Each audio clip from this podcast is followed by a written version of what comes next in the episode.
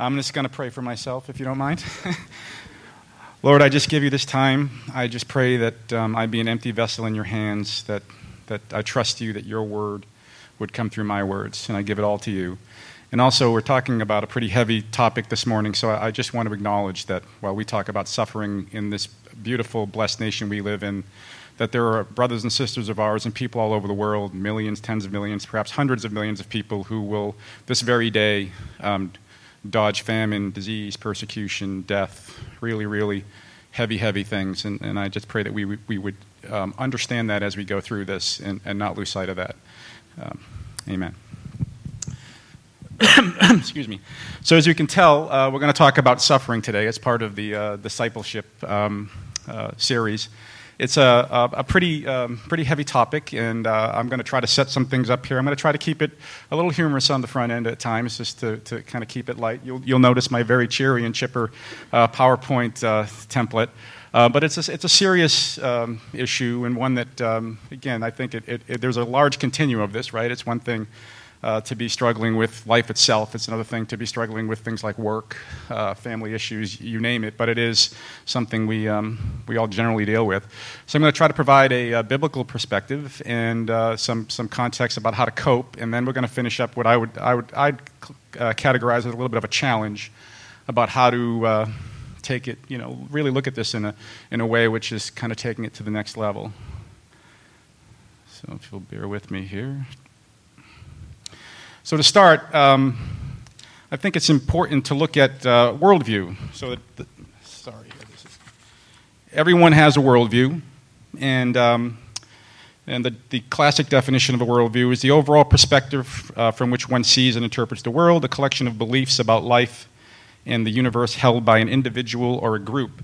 Uh, this determines a lot about how we view lots of things, but in particular, for today, this issue. Um, and if I were to say what is kind of a secular or classic secular worldview, I'm, I'm, again, I'm going to be a little facetious, it might look something like this. Um, it's actually a great song, by the way, if you want to have a look it up. Um, this is, uh, this is, I mean, I think uh, I'm being a little silly here, but it's, it's somewhat true, right? Um, and it's a little depressing.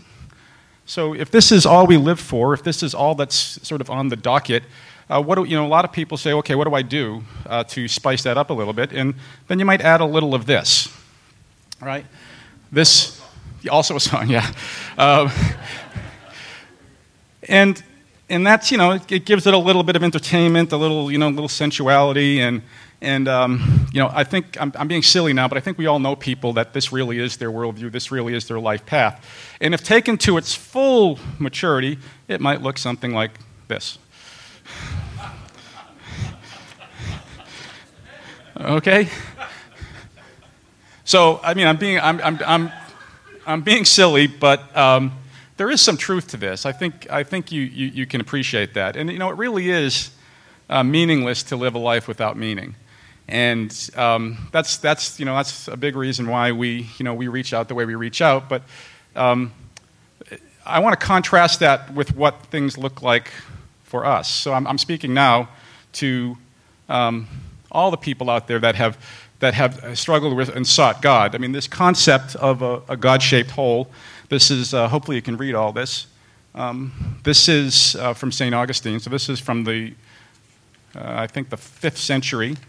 Um, and you know, in Romans 1.20, it talks about the fact that the, the whole creation testifies to the existence of God, that there's something about how we're created that there's this God shaped hole in us, that there's this, this thing inside of us which will never, as St. Augustine says, our heart is unquiet until it rests in you. That all of us, no matter where we are, where we are, anywhere, Muslim country, Hindu country, secular, atheist, that in our faith we believe that God has placed something in us which will never be satisfied. Never. Never be satisfied until we get in touch with you. And this idea of a God shaped hole um, has been around, you know, since, since the very beginning. Uh, I know Pascal uh, was the one that actually talked about the God-shaped hole, and there's actually, I'm dating myself a little bit, a really good audio adrenaline song. Um, and I know that a lot of you who have accepted the invitation of Christ know this to be true.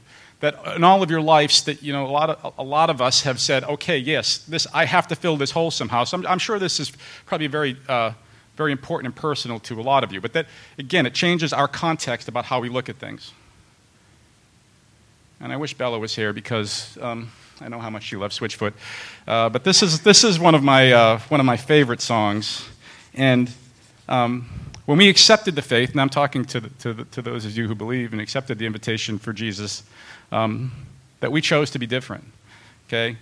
Um, that, you know, the word here, it says, you know, I don't belong here, I don't belong here. I'll carry the cross in the song, where I, but I don't belong. And that's, you know, we, we look at the, this life as being um, a vapor, a mist that is short, that we're actually what we're, what we're, we're looking to and leaning into and where we want to go is, is, has an eternal perspective.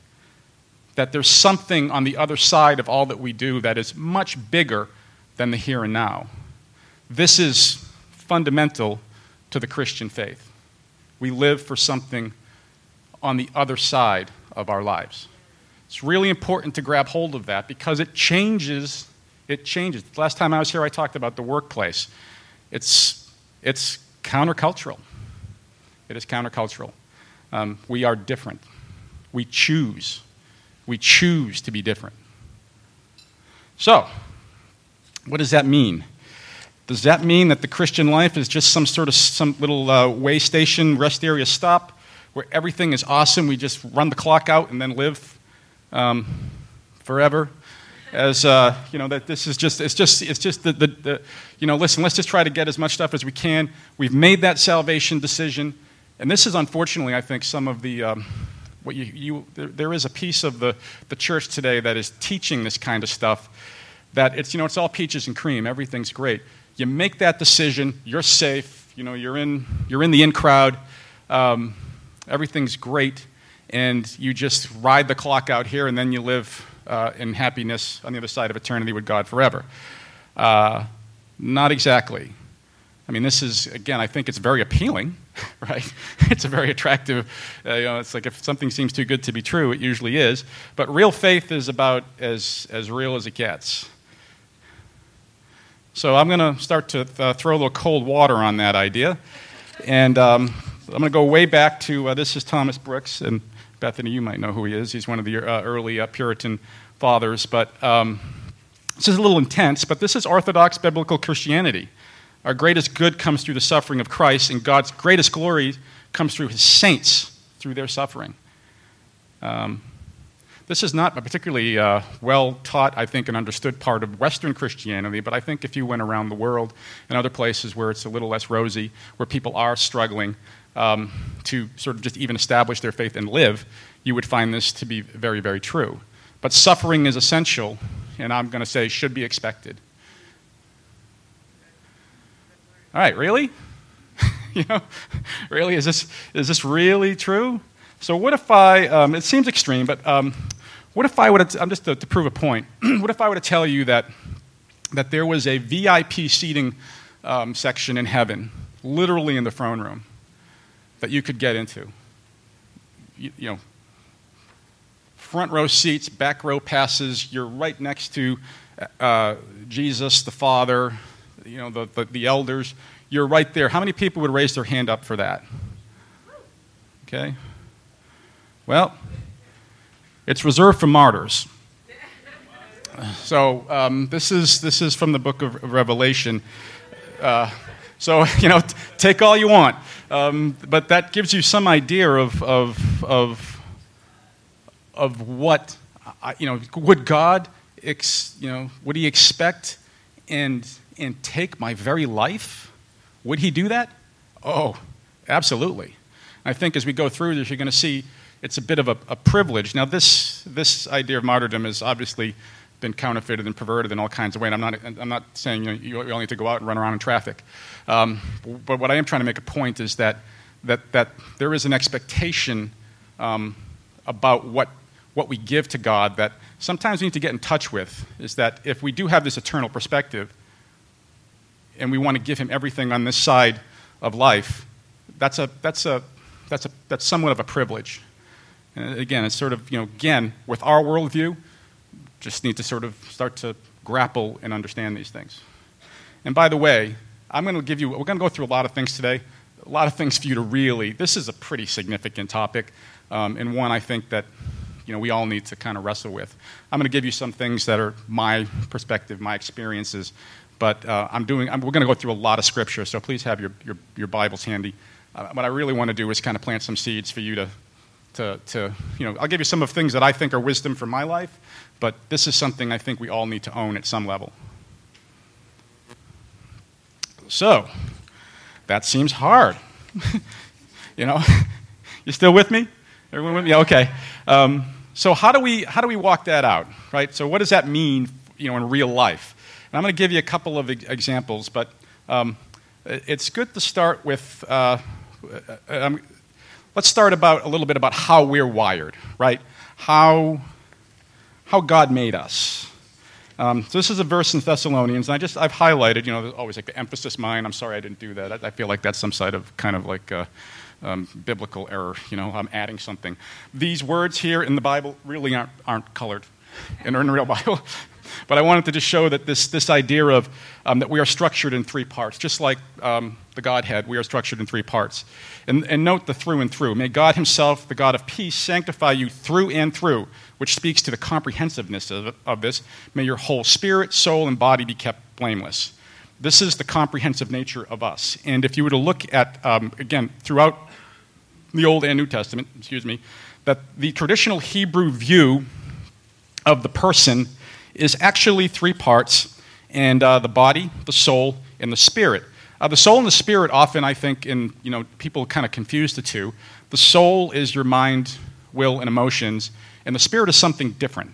Uh, the Spirit is that innermost part of us which actually has this relationship with God through prayer and, and, and, and devotion. It's, it's that inner, our innermost man, some people call it. But that's that part of us which is really in a whole different plane. It's a whole different part of us. And that's, in a lot of ways, what I'm going to try to build up and show you is that, that person is the person that needs to be taking the lead in a, when, when, when we're suffering that person. That person, because, and, and I'll, I'll, I'll hopefully build this out for you, but it's important to know that your mind, your will, and emotions, they're really important, but there's, there's more to us than that. You with me so far? Yes. Okay. So let's focus on the first two first the um, caring for your body and soul. Um, you know, when, and these, these are, I, I would just, I'm just going to preface this by saying these are some things I would say are my points of view. But a few things that I'll just throw out there. You know, we're all wired a little differently. Um, but let's, the first one is, is that um, when you're in a situation of suffering or stress, uh, you should develop coping mechanisms and take care of yourself. So whether that's how you eat, exercise, like I love yoga. I mean, it really helps me um, keep my my, my body in a way which, uh, you know, for me, uh, coping helped to, to expend all my energy um, serves me well. I know that about myself. Other people, it's sleep, you know. So, uh, per- perfectly legitimate, you know, totally fine. But I mean, I think we all need to have coping mechanisms and take care of ourselves. You know, if you find yourself in stressful situations, eating a lot uh, or eating the wrong sorts of things, that's something I, I think you just need to be sensitive to. Another thing I would say is that uh, avoiding stimulants or depressants when under stress can be really is, is wise. They can be really dangerous. So, you know, I think it's one of those things I just know. Again, if you are in a stressful environment and you are adding um, either a stimulant or, or depressant, you know, things like uh, alcohol or, or, or, even, I guess, even sugar, um, you, you, know, it's, it's not helpful. It's not helpful. It's like the worst possible time to be, to be doing that. Another one is that emotions are, are real, right? And we need to feel our emotions. We need to deal with fear, anxiety. We need to really uh, not, not squelch them down. We, we need to let them come up. We need to deal with them, and we need to let them sort of have their say. On the other hand, I will tell you, and I, I, I know, I mean, I, I think this is so true that I'm not even going to say it's a point of view. Your emotions are unreliable, and they frequently do not do not reflect the truth. This is actually something I would say for me personally is I am wrong. I'm to be kind to myself 85% of the time. 80. And this happens to me constantly, and it's so frustrating for me that when I come out of it and I realize it, I'm like, ah, I did it again. And it's just over the years I've realized that my emotions, I need to listen to them and look at them and process them, but I should not be relying on them. Uh, another one, complaining um, or anger. And, you know, there's actually no biblical prohibition on complaining. I looked for one. I mean, it's, it's uh, the only, uh, and this is, this is one that I actually, this is for me is a, as a major uh, struggle. I, I usually, I, I, don't ever, I hardly ever complain verbally, but if you could hear what's going on in here, I mean, it's, uh, it's a lot of whining. And I usually, I usually really dislike myself after the fact for it. I really, I'm like, oh, I can't believe I did that. Um, um, but they don't. They, they provide a little short term relief. I mean, the, the, the main, the main uh, complaining uh, verse that people point to is the one that says, Better to live on the roof in a rainstorm, I'm paraphrasing, than inside the home with the complaining woman. I, I don't, I, I, think that's probably gender, gender neutral, but, uh, uh, but the, you get the point. Um, complaining and anger don't necessarily change the facts on the ground. It's like, I would say it's like a little bit of a, a little bit of a hit. It kind of boosts your energy, uh, maybe makes you feel a little bit better but it doesn't actually change anything. And I, have I have, um, I've, you know, when I've been in situations where I've been, you know, been in, under a lot of pressure, I've, I've, uh, I've often had people come to me and they say, "Hey, how you doing?" Right? Again, we, we, we've all talked about not, you know, say, "Hey, I'm great." Um, and I've, oftentimes I, I, think I will say, "Oh, I can't complain," um, but I can, uh, and I am, and I do.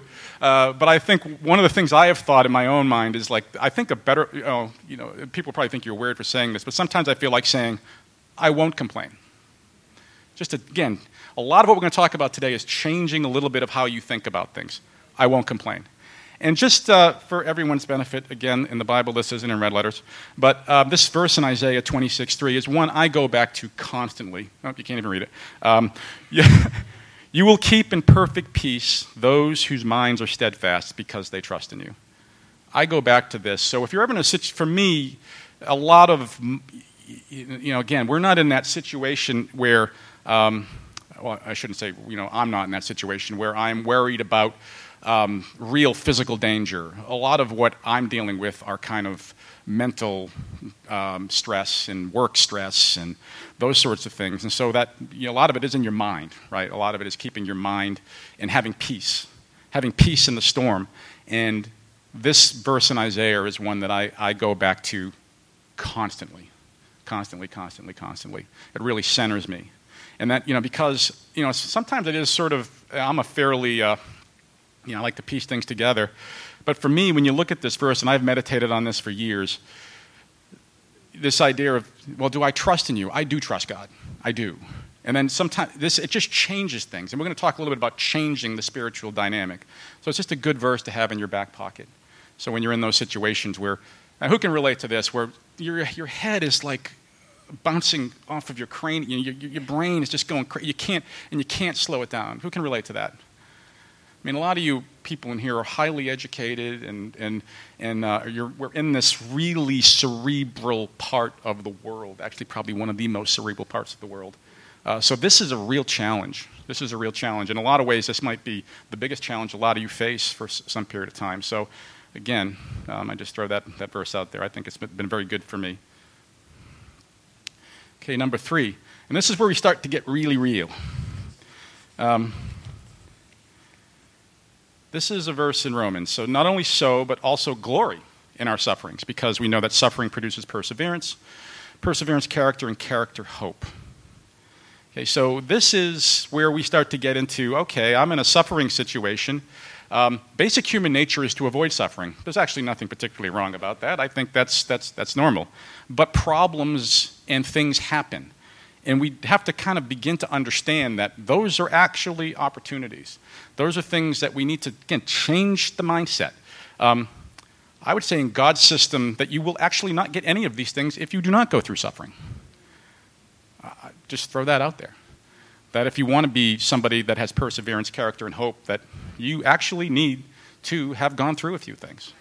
That's, what's so, that's what is so fundamentally inauthentic about the health and wealth gospel. He said, you know, it, it, it, it, it it's like, okay, I'm going to go, I'm going to go to pilot school. but I'm not actually going to learn anything. I'm just going to say, I'm just going to fly the plane. Right? I'm not going to go to the classes. I'm not going to go through all the hard work to get that. I'm just going to walk up and say, hey, I got a pass. I'm, look, I'm in. Get me in the cockpit. That's not going to end well. That's not going to end well. I think there are lots of examples where it hasn't ended well. Mean, we need people that have, um, as I've heard other people say, it is good to be around people who walk with a limp. If you, if you, if you follow me there. Okay. I think you, this is something I think a lot of us miss. You should expect God to be in it. And this is a really interesting verse. Um, God's always there. Uh, we need to understand that. He allows this to happen to us. Now, God's not doing bad things to us, but He allows these things to happen. It's often when He is the most active. We, you know, a lot of times that's it's really hard in the moment to get out of that. A lot oftentimes I find myself asleep at the wheel, and I'm like, ah, oh, oh my goodness, what's um, what's going on here? But this, I'm just going to read this verse uh, from Isaiah. You, you wearied yourself by such going about. Uh, can anyone relate to that? Um, but you would not say it is hopeless. You found renewal, your strength, and so you did not faint. The context here is they didn't find it in him, they found it in other things. Whom have you so dreaded and feared that you have not been true to me, and have neither remembered me nor taken this to heart? So the context here was this was a prophetic word to the, to the Israelites where Isaiah is calling them out and saying, You know, you were in a stressful situation and you did not come to me. You tried to do it on your own. Can't you just hear the, the, the disappointment in the prophetic word from God? That, you know, I was here, I was waiting to help you. I was in this, and you went to other things. Interesting question. You know, what are our idols? What are the things that we use? When we're in stressful situations. But this, you know, this, you know, this, this really does kind of capture it. And it does point out the fact that in almost every situation you're in, God cares about you so much that if you are in a difficult situation, you just need to understand I'm just going to speak the truth to you now. He is there. He is there. And sometimes the hard situation is finding God in the hard situation. He values the pursuit.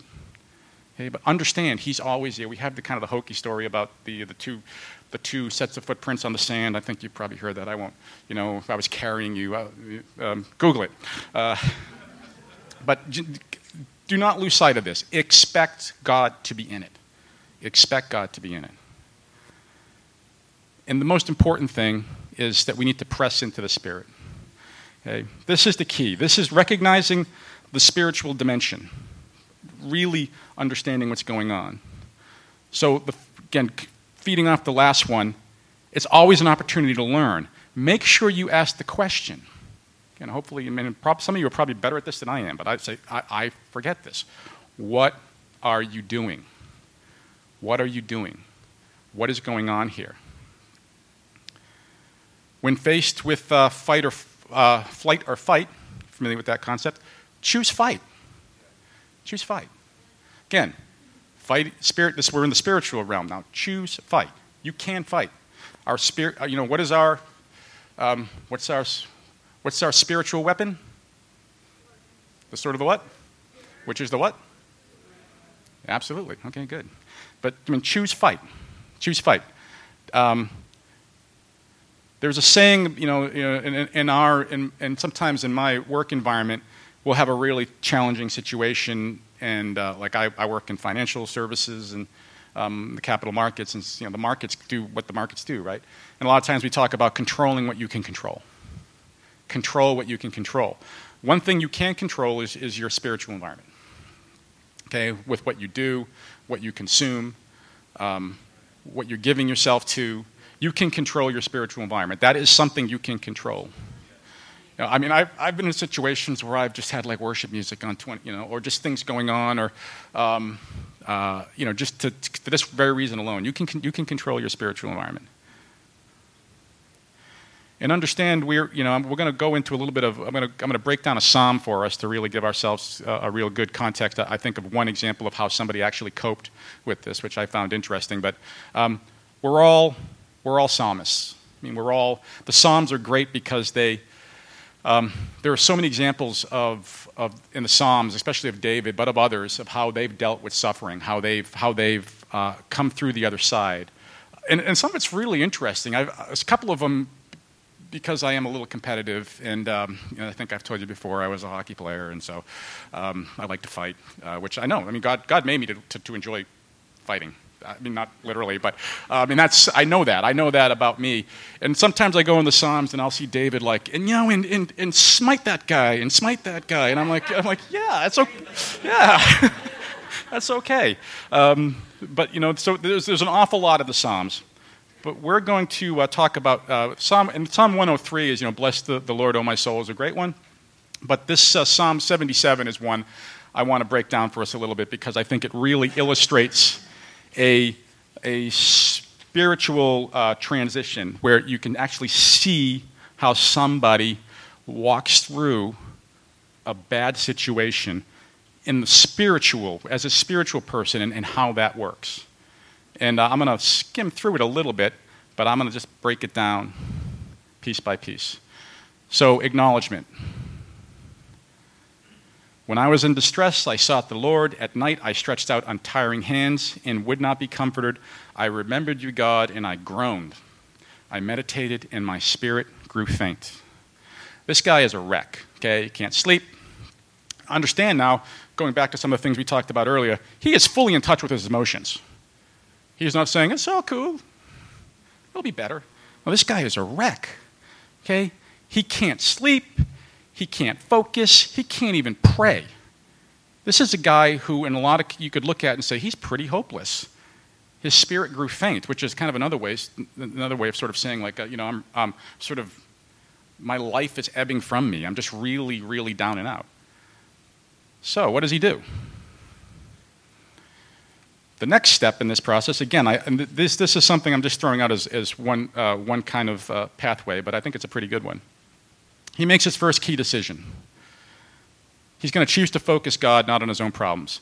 Then I thought, To this will I appeal, the years when the Most High stretched out his right hand. I will remember the deeds of the Lord. Yes, I will remember your miracles of long ago. I will consider all your works and meditate on your mighty deeds. Uh, he's going to let the reality of who God is, both um, in what he has seen, and, and I would say beyond that, all of us need to look at what he's done for us personally. Right? He's going to remember what God has done. Um, he's going to let the, the, the, the, beauty, the power, the compassion of God, he's going to, he's going to let that settle into his, his, his, his spirit. Um, it's, you know, it's going to snap him out. It's going to bring him up. It's, it, it, it's going to change the spiritual dynamic. It's going to change his outlook on things. Which invariably, when you start meditating on God, it brings you to the truth. And the truth, what? Sets you your ways, God, are holy. What God is as great as our God. Okay, now this is this is now. If you, if you, we'll show this. This is now where he's he's come to a point where he's actually he has he has arrived at the truth. He's arrived. You know, the truth is the truth is real. There is such thing as absolute truth, and this is absolute truth. And he's he's arrived at this point at this that this at this point where he realizes God is bigger than all of this and it really changes things. Now, so if you go through this, he's no longer on the defensive, as we'll see.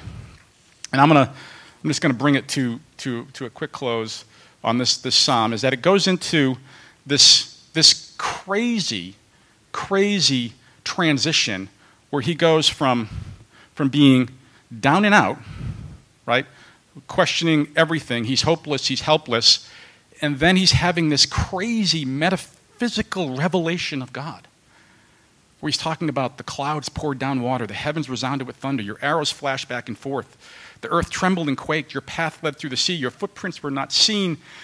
You know, the water saw you and, and, and writhed, the very depths were convulsed. See the transition where he started?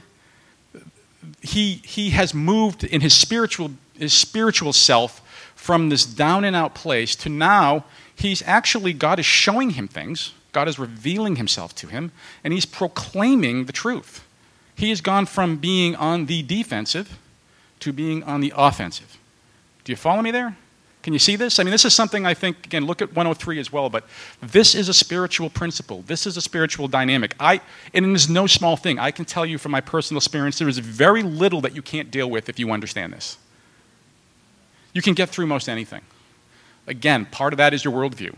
If you understand that what happens to you in the here and now, no matter how bad, up to and including the loss of your life, if you understand that that is all part and parcel of being connected and aligned with God, that He cares, that He's involved, that He's engaged, and that it is okay to give Him all, that He is trustworthy and good, and that you can actually, in the midst of that, take the, your innermost person and really get into a place where you're not only surviving, but in a spiritual realm, you're thriving. And there are examples of this. If you were to read um, some of the stories about the early, the Chinese underground church and the early church, and even the Acts of, um, the, Acts of the Apostles, you will see this to be absolutely true.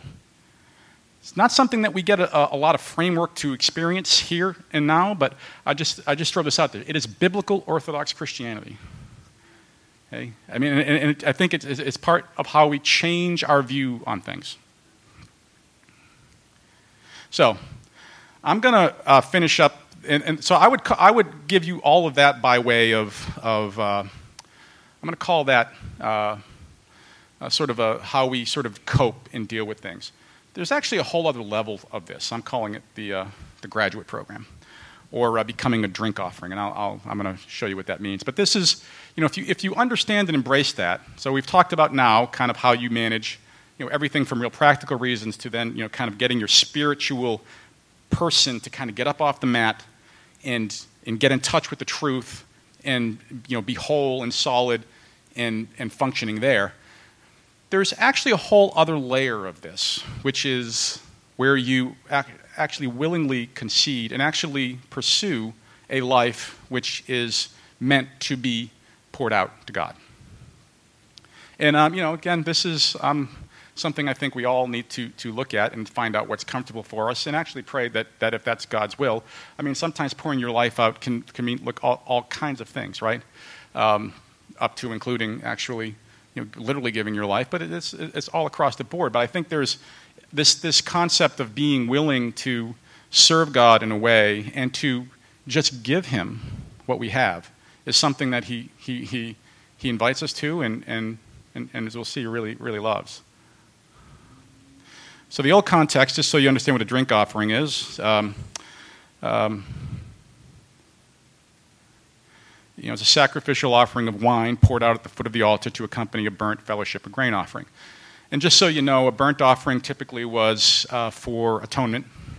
So that was usually for, uh, um, you know, for the sins of the people. A fellowship offering is just what it sounds like. It was to, often with the, with the Levites, uh, it was meant to just take, uh, like we do, just take pleasure in, in, in, each other. And a grain offering was typically for uh, first fruits. So a grain offering was from the harvest. It was a thankful, it was uh, Thanksgiving. Uh, God, we're thankful you've given us a harvest.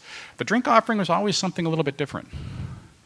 So the, one of the best examples, it wasn't technically a, a, a, you know, David was sort of riffing, if you will, off of the drink offering concept. But, but one of the most beautiful examples in the Bible about this is that um, uh, David went back when he was David and his mighty men, when he was on the run uh, from Saul and he, he was uh, living in caves and um, being hemmed in. You know, Saul Saul, uh, you know, Saul took the whole army. He hired mercenaries and he said, "Go find this guy and kill him." Uh, David and David was hiding everywhere, and they were always on the run. And this is where a lot of David's, frankly, uh, psalms originate from. A lot of what you'll see in, in, in, the Word comes from these periods of time. But this was pretty real. Obviously, David was um, the most hunted man in the country and had like the equivalent of, of the, all the armed forces after him, and including uh, had a had a bounty on his head and um, just, you know, hard place to be. And in one particular time, he, he's from Bethlehem, as, as we know.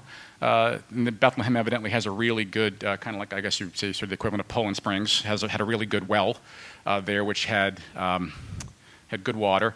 And he had he had been sort of like, oh, maybe complaining a little bit. Uh, you know, you know, I've been drinking this water that we find on, you know, these these these, you know, warm water springs with dirty water, and oh, if I, you know, We've been fighting, we've been hiding and climbing. If only I could have a drink of that great well in Bethlehem. At the, at the time, Bethlehem was a Philistine uh, garrison, a garrison. So it was like a military base. So his guys, who loved David so much, his mighty men, uh, they got together and they, they went off and um, uh, commando style attacked the garrison just to fill up a couple bottles of water. And they, they, they ran back to him and they're like, Here, David. And David said, Oh, you know, I, I, I, can't, I can't take this. This is such a, you know, and so he, he pours it out before God, this valuable thing. He, and it's really just a beautiful um, illustration of the concept. It's, he, he poured out something so worthy, such an important, you know, such a, such a valuable thing. Um, you know, and he could have just drank the water and said, hey, I need this to survive. But he didn't. He didn't. I'm sure he wanted the water. I'm sure he wanted the water, but he didn't take it. So that's the Old Testament context. It's sacrifice and gratitude. Paul brings us to a whole other level. A whole other level. Um, Paul takes it right up to uh, um, a lifestyle. Because what is the most precious thing we have?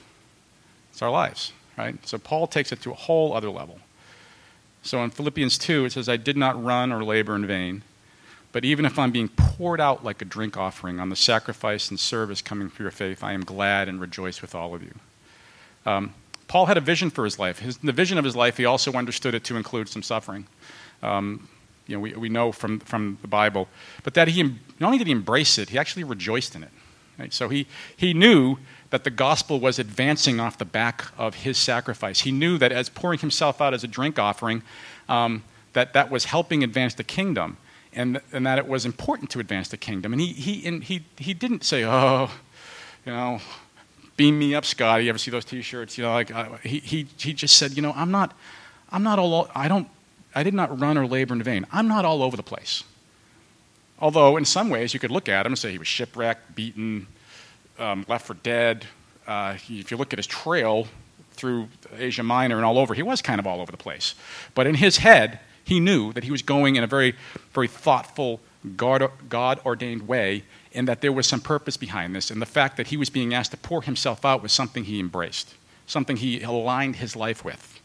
Because he knew that that at the end of it that there was an eternal reward. So he had this opportunity to give all of himself, but he also knew that Jesus appreciated it and that he would be rewarded. Sometimes, I mean, I have a problem with this. I feel a little like, oh, you know, I don't, I don't want to worry about eternal rewards. But, you know, some, in some case, I think we, we, we kind of do, right? So Paul knew that when he had run the good fight, you know, he had fought the good fight, run the race, at the end of it, that he was going to, you know, all about, he was going to be uh, accepted into and, and be with Jesus. And that he could look him in the eye and say, I did it. I loved you so much. I cared so much about you. I was so grateful for all that you've done for me that I gave you all I had. I poured out my life before you. And I'm not by any means uh, um, diminishing how hard this is. I'm just saying, or saying, you know, you all need to go and start to, to, to do this. I'm just saying it's an invitation. It is an invitation from God. There is a way to enter into this. There is a way for all of us. And it's something that we should really, really think about. To, the extent that we identify ourselves as believers and children of God, that, that you know, there is more to our faith than checking the box, going to heaven, coming here on, on, on Saturdays and Sundays, even doing small groups, even being part of prayer sets. There's this spiritual dynamic of what we do about how we give our lives up to God, which may never be externally visible to anybody else around you. May never, may never be. It might be something that is just between you and God. And it might be that you're struggling or are faced with a challenge that only you and He know about. You know, it could be something that, that he, you, you realize He's asked you to press into, which might be, might bring me to my knees, make me want to throw up, and which Daryl could do, you know, in his sleep juggling. You know, just a, just a really easy thing. But it might be something God wants us to do to advance His kingdom, or to build our character, or to, a lot of times, I think a lot of what I go through is to prepare me for other things. Right? I mean, you know, we, we all need to sort of get in touch with a vision for our lives. So, um, as I thought about this a lot, this this this this, this will make sense in a minute. This uh, glug glug glug. Again, changing your perspective. Perspective. There used to be this. Uh, um, I'm, I'm really dating myself now. There used to be this great TV show called Cheers. You heard of Cheers? Yeah. Um, and in Cheers was a, it was in a bar, and there was uh, this one guy in the bar, Norm, and he had this great he had this great uh, he had this great joke, uh, which was he came in one day and you know he's always he's just kind of this uh, surly, uh, disheveled businessman, and they said, uh, you know, said, hey, hey, Norm, how's, how's it going? How's your day? He goes, uh, you know, it's a, it's a dog eat dog world out there, and I'm wearing Milk-Bone underwear. And, and, that, and that, that joke is always like, oh, that was a great, that was a, that was a great joke. But this idea of, you know, um, you know, like I, I, won't complain. Sometimes I think when, when, um, when uh, you know, that people ask, you know, how was your week? Sometimes like I was thinking about this. This just kept coming to me over and over and over again as I prepared for this. It's like, yeah, I had kind of a glug glug glug day. you know, again, changing changing um, the process. You know, yeah, it was hard, but I I walked it through. I you know I I used my coping mechanisms. I I I got in touch with my spirit. Um, I found a way for God to minister me in that, and I found a way to move beyond that. I, I and you know what? I poured myself out. I poured myself out. And you know, it's just again different perspective on how we look at things. So to summarize, I'm expecting a life without suffering is delusional. I would say even incomplete for a believer. Um, you will never feel uh, feel closer to God than when you're down and out. Who, who, can relate to this? Yeah, I mean, when you're just kind of flat out, that's when you know. Sometimes I, I think back and I you know it seems strange, but you know, I'm like, oh, I wish, the, I wish I was in that place again, which is crazy. But, um, but still, it's like because he was so close. He was so close. You'll, you'll never feel close. I mean, this is his promise. This is beyond his promise. This is who he is. This is who he is. He loves the, the, the weak. I mean, uh, last week Bethany talked a little bit about the Sermon on the Mount. Read that over and over again. You want to see who God is close to who he's near to, who he draws near to. Um, we should always try to manage our circumstances. Again, I don't think we should be running around in the traffic, but there's a lot of wisdom in acceptance and just accepting things as they are, you know, you know and, and, and, and pivoting to that spiritual discernment. What are you doing? Okay, this is happening. Um, I wish it weren't, but it is. Uh, what are you doing? Okay, this, I can't make this go away. I, I can't grind my teeth enough to make this stop. You know, sometimes it's, you know, I have had this, you know, sometimes you're sitting there and say, oh, this is a situation where it looks like I'm going to have to um, spend a lot of money, work 80 hours, um, so on and so forth. Do something really hard, have a difficult conversation. Uh, and and this, this, this temptation to sort of say, God, take it away, mm, I think you really need to be careful about that because that might be the invitation he's giving you. So, you know, sometimes it is, okay, I, I got to work 80 hours. I got to do what I got to do. I got to I got to step out and I have to do the thing I have to do. But I'm going to use this other stuff and I'm going to I'm going to approach it counterculturally. I'm going to approach it from a Christian point of view. I'm going to walk it out. Um, suffering is a challenge, but it's also an opportunity to grow and learn. I just you know, throw that out with you. Um, and more than that, it's an opportunity to bear witness to the mind boggling grace of our Lord and offer, you know, we talk about this, this, this sacrifice of real worship. That's really, I think, what this is all about. Um, you know, it's not just singing a song. A living sacrifice, I think, is living a life poured out before Him. So I'm going to end with um, what I'm going to say is the ultimate endorsement. If I leave you with anything today, that, you know, as far as a homework assignment, um, I just challenge you to, to, to read this verse a little bit over the next uh, week or so. And really, really, from what we've talked about this morning, uh, look at it and, and really meditate on this. So, the ultimate endorsement uh, and the ultimate adherent to this lifestyle, believe it or not, was, as in most of the things in our faith, was Jesus himself. So, this is in Gethsemane. They went to a place called Gethsemane, and Jesus said to his disciples, Sit here while I pray. He took Peter, James, and John along with him, and he began to be deeply distressed and troubled. My soul is overwhelmed with sorrow to the point of death. he said to them, Stay here and keep watch. Going a little farther, he fell to the ground and prayed that if possible, the hour might pass from him. Abba, Father, he said, everything is possible for you. Take this cup from me, yet not what I will, but what you will. Okay? So, note, Jesus was completely in touch with his emotions here. Right? His spirit was wrought. He was experiencing the physical implications. It was making him sick. He was so upset. And he was deeply distressed. I mean, he, he, you say he knew how it all was going to turn out, but it didn't, in this point in time, this account is extremely similar in all of the synoptic gospels. So matthew mark and luke. You have this so the fact that it's in all three of those means something. There's something significant about this. But he didn't shrink from it. You, you, can, you can see sort of the things we talked about. You see the process here. He, he, he instead he poured himself out. He gave it all. For the, for, and, and for the prize that, you know, the prize on the other side of this. The prize on the other, side of it, believe it or not, is you and I. This is why he did it. He did it for us. But he did it not just to offer us an opportunity to, to, for salvation, but he offered it as an opportunity to have communion with us. He did this for us. But if you look, I mean, really spend some time with this verse, if you will, and really see, you know, how Jesus did it in a period of suffering.